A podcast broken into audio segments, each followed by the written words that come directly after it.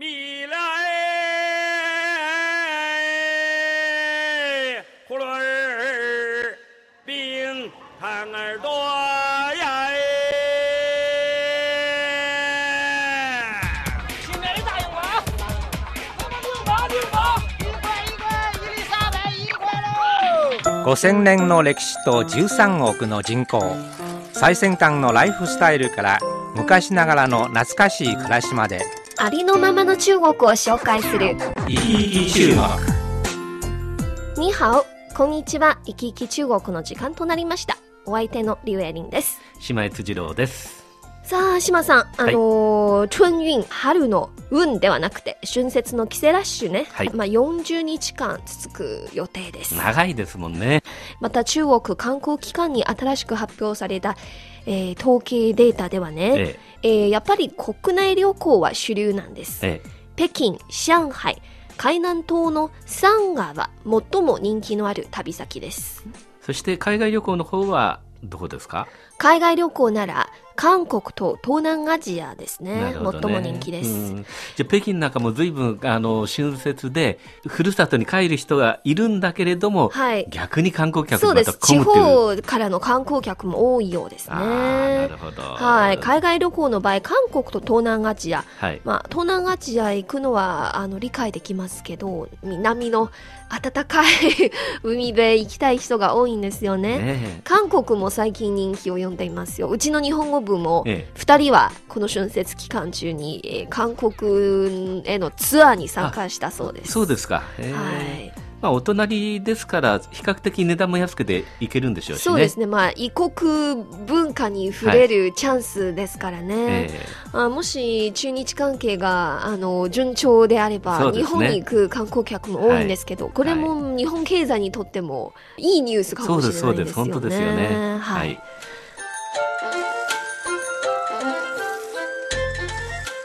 またあの春節になると中国ではさまざまな春節を迎える準備がありますよね。どんな準備があるんですか？え一つは大掃除え。です。やっぱり大掃除するんですか？ありますあります、ええはいあの家の隅から隅までまあ綺麗に掃除しなければならないし、はいガラスを洗ったり、えいろんなところで掃除する予定ですねもう一つはドアに縁起の良いツイクを貼りますこれはあの中国独特ですね。はい、はいあの縁起の良い言葉ですよね、えー漢詩とか、まあ、いろんなめでたい言葉が貼服ってあります、だとかね、はいいろんなものが貼ってありますもんね。はい。で、もう一つは、果物やナッツ類などの食料品、いわゆる、えー年に貨物の貨と書いて、はい年貨を用意するんではいす。。スーパーに行くともう大きいね、はい袋に入ったのいっぱい山積みになってますもんね。そうですね。はい。果物とかナッツ類とか、まあ、たくさんあるんですよね。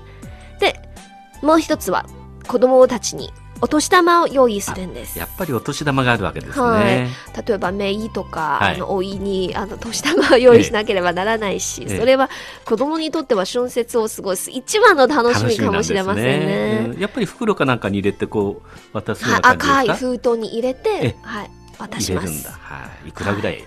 うーん、まあ中国では例えばあの非常に親しい親戚の場合は1000元ぐらいですよね。結構大きいであすね。のまあ友達の、まあ、いい友達のええ子供なら500元か300元ぐらいも必要ですよ。ちょっとやっぱり中国人ですから見え張るのかもしれませんね。だから大きな支出になりますよね。なるほど。はい。はい。また、あのー今中国では爆竹を鳴らすことが許可されていますので、ええその春節期間中ね。ですから、爆竹や花火を買って用意する人も多いですよい。やー賑やかになりますねまたね春節の間は。はい。ですから、まあ、春節は本当に中国では最も重要な伝統的な祝日ですから、みんないろいろ準備しているんですよね。そうですね。私も楽しみです。はい。あの、縁日ですよね。はい、そうですね。はい。ということで、えー今日の番組に入りましょう。まあ、今日の番組でも、なんか春節を控えて、あるある。用意、ある準備をご紹介しますさてけど。何でしょう？ね。そうですね。ちょっと驚きの準備です。なんか恋人のレンタルです。一体どんなことなのか。ぜひ最後までお聞きください。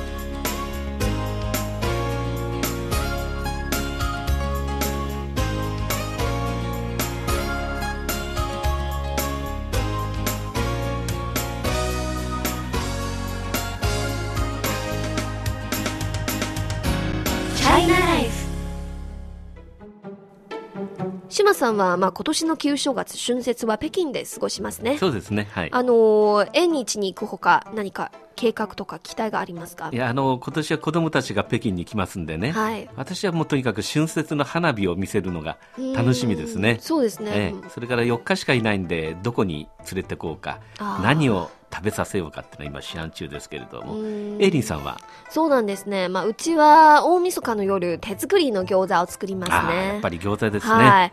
で、あとは魚料理を用意します。で中国では、魚、魚の発音は余る、魚と同じなので、うんえ年々有余、つまり、年々余裕があるという縁起を担いで、大晦日の夜、魚料理を食べます。なるほどね。じゃあ、大晦日が近づくと、もうススーパーは魚で溢れるような感じなんですかね？そうですね。まあ本当にその大晦日の午前中、あの、スーパーへ殺到して魚を、新鮮な魚を買う人が大勢いますよ。あなるほどねはい。まあ各スーパーも、あの、多めに用意するんですから。はいはい。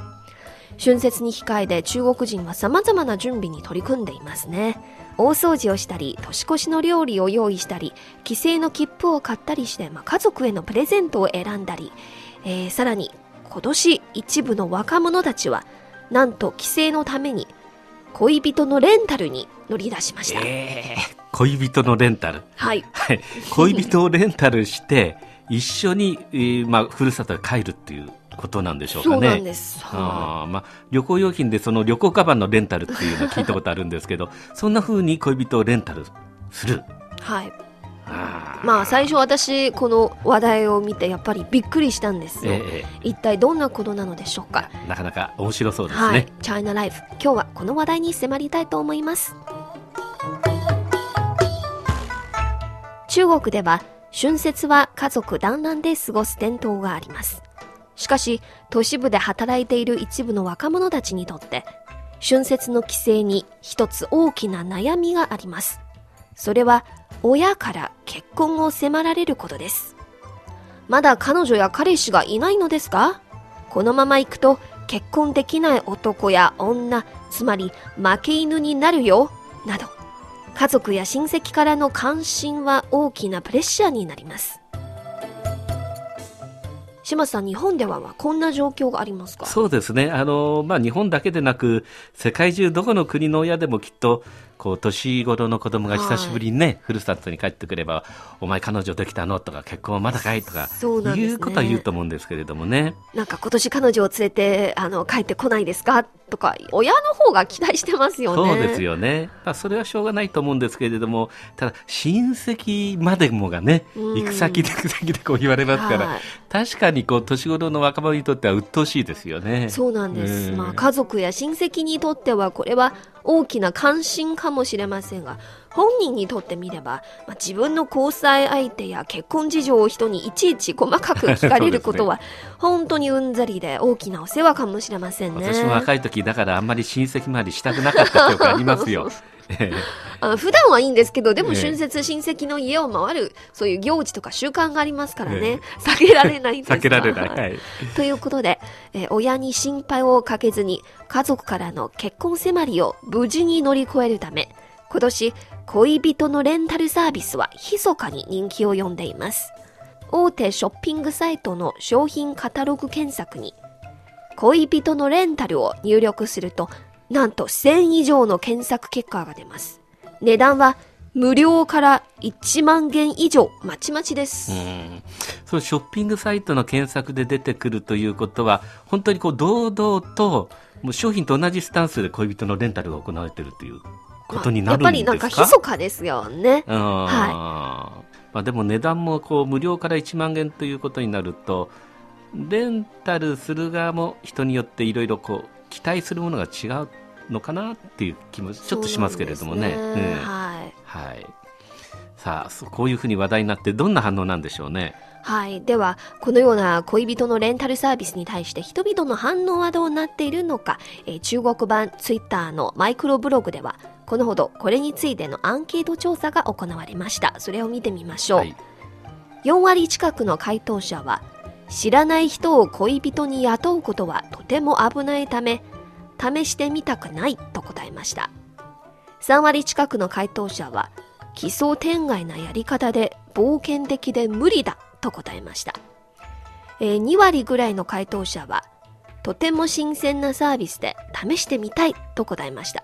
さらに1割の回答者は、親からのプレッシャーがもう少し大きくなれば、親をがっかりさせないため、やむを得ずやってみる気になると答えました。まあこの調査結果から見てみますと、島さんはどう思われますか？うんまあ、7割が否定的っていうのは、まあ、数字としては当然だと思うんですよね。はい。うーんただ10人に3人はあまり抵抗感がないっていうのはなかなかすごいですね。はい、中国では人口が多いですよね。はい。うん、そうですよね。やっぱりよっぽどこう切羽詰まってるのかなっていう気もしますけれどもうね。ん、なるほど。これどっちがレンタルするケースもあるわけですか？はい両方ありますよ。すか？つまり男性は女性の彼女を雇う場合もありますし、はい逆に女性が偽彼氏を雇うケースもあります。まあでもすぐにこう偽のカップルだってボロが出そうな気もしますけれどそうもね。なんですね。はい。まあ全体から見ればやっぱり反対者は7割、賛成者は3割近くなんですが、はい。賛成者が3割もいるのは意外と高い数字だと思いますよね。そうですよねはい。具体的に賛成の理由を見てみましょう。まずは親孝行の一つに見えます。親や年上の親戚を慰めるためなので悪意のない騙しと言えます。うん。そう思っている人がいますよね。ね。まあその時はいいのかもしれませんけれども、あとどうすんのって感じや大変です。はい、2番目は余計な解釈や論争を避けられます。自分はしばらくの間独身のままでいいと思っているんですが、親や親戚たちはそう思ってくれない。苦労して親たちを説得するより、この方法は簡単で家族関係がスムーズに進みます。うん。まあとにかく親切の間をしのげばいいと考えてるわけですね、この人たちはね。せっかく春節ですから、ええ家族団らんの時期なんですが、ええまあ、このことで家族と揉めるとなんかもったいないなと思って、はい、こういう簡単な方法を使っている人がいますね。3番目は意外と新しい出会いのきっかけになるかもしれません。今の生活圏はとても狭いので、このように新しい異性に出会って、お互いの印象が良ければ、これから友達になるとか、本当の恋人になれるかもしれません。これも一種の出会いと言えます。うんまあ、利用する人の中には今みたいにね、うんなんとなくこうレンタルから愛が芽生えないかなという期待があるそかもしれなんか、ませんけどね。ちょっと儚い夢のような感じですよね。そうですか。はい。いや、男はでもすぐそういう夢を考えそうな気がしますけれどもね。そうなんですね。まあ、チャイナライフ。今日の話題は、春節に備えるホットな話題、恋人のレンタルです。お聞きの放送は、北京放送、中国国際放送局の日本語番組、いきいき中国です。中国の今や旬の話題をお伝えするコーナー、チャイナライフ。今日の話題は、春節に備えるホットな話題、恋人のレンタルです。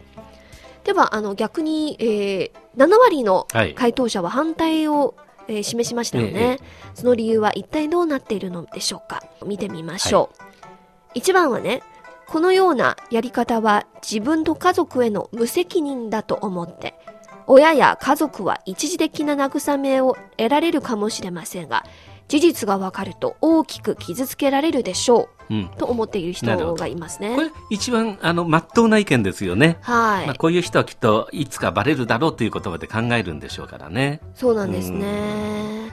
で、2番目は、恋人のレンタル費用、平均で1週間は5000元くらいが必要なんああ大です。きいですね。都市部で働く若者たちにとっては大きな支出です。これらのお金で親や家族に何かもっと有意義なプレゼントを買えば親孝行になるが、恋人のレンタルなんて金の無駄遣いだと思っている人がいますね。まあ、それはそうかもしれませんけれども、あえて反論すれば、いいレンタル商品に当たれば、5000元も高くないというのもあるかもしれませんけれども、難しいですね。でもレンタルの前には面接もあるんですよね。ああ、そうなんですか。はい。それでいろいろ選べますから。ほど。消費のようにはい、えー最後の一つ。人と人との出会い。恋に落ちることはとても不思議なご縁です。それは金銭関係ではなくとても神聖な感情で大切にすべきです。恋人を勝手に宿ったり、また人の恋人を演じたりすることは恋への冒涜です。特に女性が男性の恋人を雇う場合、大きなリスクが伴って犯罪にさらされる恐れがあるから注意しなければならない。という意見ですうね。んこれはあのやっぱり大事な意見ですねすね特にネットでのこう男女関係に関することっていうのは危険が伴いますもんね。そうです。まあ、ええ特にあの女性の場合が男性のあ彼女を演じたり、その人のあの実家にはい一緒に戻るなんて、やっぱり知らない人ですから危ないですよね。そうですよね。はい。うんはい。はいでは、実際に恋人のレンタルを利用した2人の方の経験を見てみましょう。もう利用した人がいるわけそうでですす。はい。その物語を探して、ははい、それを紹介します。一つは、えー今年26歳のコさんは面白さを求めてインターネットのショッピングサイトで他人のレンタル恋人に応募しました。コさんの自己紹介には、性格が明るくて、年寄りを喜ばせることは得意です。1日のレンタル費用は600元で、偽恋人の事実が相手の家族にバレたら半額しか取らないと書いてありますね。すると問い合わせが来ました。相手の女性はまず子さんとインターネットで映像チャットをしてお互いの状況が分かった上で1日400元の値段で契約しました。しかしえ女性の実家に戻ってから彼女の元彼と出会いました。すると、コさんはその元彼に殴られたそうです。いや、わかりますね、彼の気持ちはね。そうなんですねうん女性の立場でいくとどうでしょうね。まあ、しょうがないって感じでしょうかね。そうですね。まあ、いろいろ微妙な事情がありますよね う。んまあ、どんなことに会えるのかどうかわからないですよね。そうですね。本当にうんはい。で、2番目は、えー恋人レンタルのネットショップを経営しているえ、あの、方のことなんです。河南省でアパレルのネットショップを経営している鹿さんは、7人の店員さんがいます。いずれも22歳から27歳までの若い女性で、毎日パソコンに向かって仕事をしていますから、お付き合いの時間がなかなかなくて、鹿さんを含めた8人はいずれも恋人のいない未婚者です。そして今年インターネットで恋人のレンタルが密かに人気を呼んでいるため、鹿さん8人はこの業務に乗り出しました。値段は1日500元から1000元まで。相手と一緒に里帰りするため、河南省での業務しか取り扱わないということです。今、8人のうち6人が予約されています。また、鹿さんの話によりますと、今多くの独身男性はこの方法によって運命の女性との出会いに当たるよう願っているということなんです。なるほどね。まあ、商売としてはあれですよね。500円から1000円ですから、いいお金になりますし、はい。一方、なんかこう、形の変わったお見合いみたいな側面もあるのかなという、そうなんです気もしますね。ね多分、まあ、お互いに選び合っているんですよね。えうんはい。まあ、女性側も多分相手が一体何、どんな仕事をしているのか、ねうんうん身分証明書とか見せてもらったりして。うんそね。はい。それともう一ついいのは、その、実際に、ふるさとに行って相手の親とか、はい。親戚とかに会えるから、相手の家庭環境っていうのが全てわかるわけじゃないですか。そうです。だだから前もってお互いの状況をわからないと、うんあの、バレますよねあ。そうですね。はい。だから、うん事前にいろいろリハーサルとかやるかもしれません。これは私の想像なんですけど、うんでも本当に事実では今、オタクが増えていますよね。なんかコンピューターとか機械との,、あのコミュニケーションが上手なんですけど、うん実際に人間とのコミュニケーションがなかなか苦手な方が多いですよね。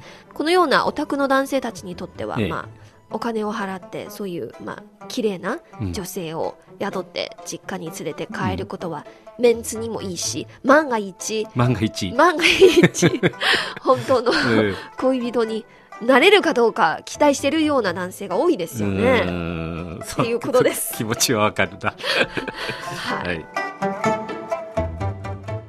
恋人のレンタル一体危ない冒険なのかそれとも運命に恵まれる出会いなのか人によっては違いますよね若者とその親の世代の考えもだいぶ違うようです。いろんな新しいものがどんどん現れる世の中。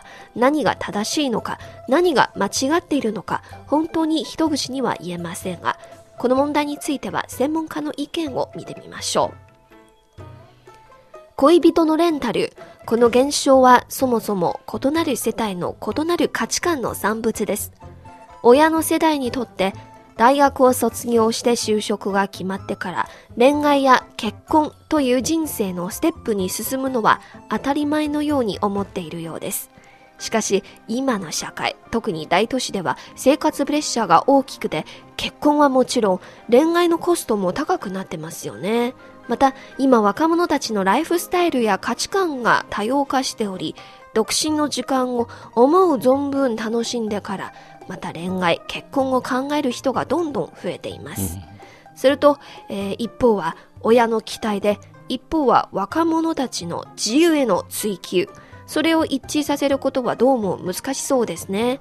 お互いへの理解が大切なんです。うんそうですね。うんまあ、あの、うん、うまく利用すればいいんでしょうけれどもね。島さんは基本的にやっぱり親の立場から、あの、この、なんか新しい、えー現象を見ているんですよね。そうですね。まあでも、やっぱり偽物だって知ったら親は腹立ちますね。それはそうなんです。はい。うんでも、あの、彼女をまた連れてこないっていうと、うん親の、あの、お説教もいろいろ、うんはい。そうですね。大変ですようんね。で、専門家の意見でもう一つ、大切な注意ですね。はい恋人のレンタルは法律的には無効なものです。契約を結んでも無効で法律に守られません。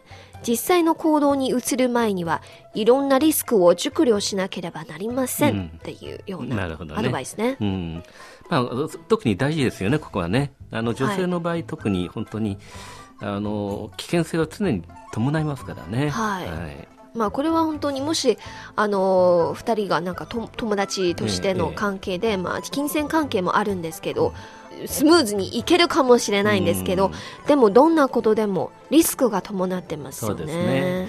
ただ私はこのシステムでね、はい。もしこうお互いの気持ちが合うとしたら、こう都会でこう若者たちだけが若者たちお互いを見て結婚するよりもそのふるさとのうん親戚ですとか親をね、はい。親の環境なんかも見てそれからこう決められるっていうなんかメリットもあるような気がしますけれどもね。そうなんですね。でも難しい。まあ、本当に今世の中人間も多いし、えー人間との出会い、人との出会いは難しいですね。うん、そうですね。はい。まあ、家族はそもそも水いらずのものですから、どんなに考えが違っても、よく話し合って理解し合った方がいいと思いますよね。ね。うん恋人のレンタル、新鮮なことは新鮮ですけど、リスクを忘れてはいけません ね。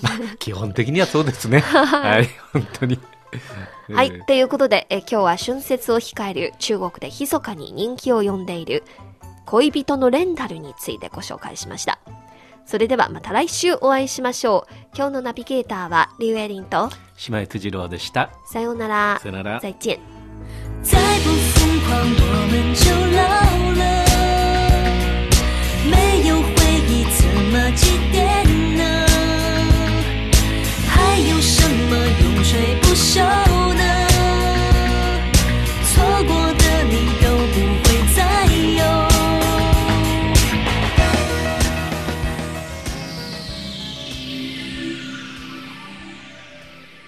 きいき中国、そろそろ終わりの時間に近づいてきました。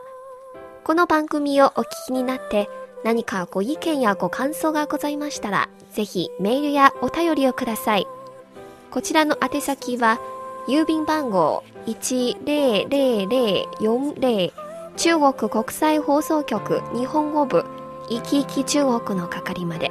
そしてメールアドレスはピンの2ハオ nihao2180 アットマーク cri.com.cn です。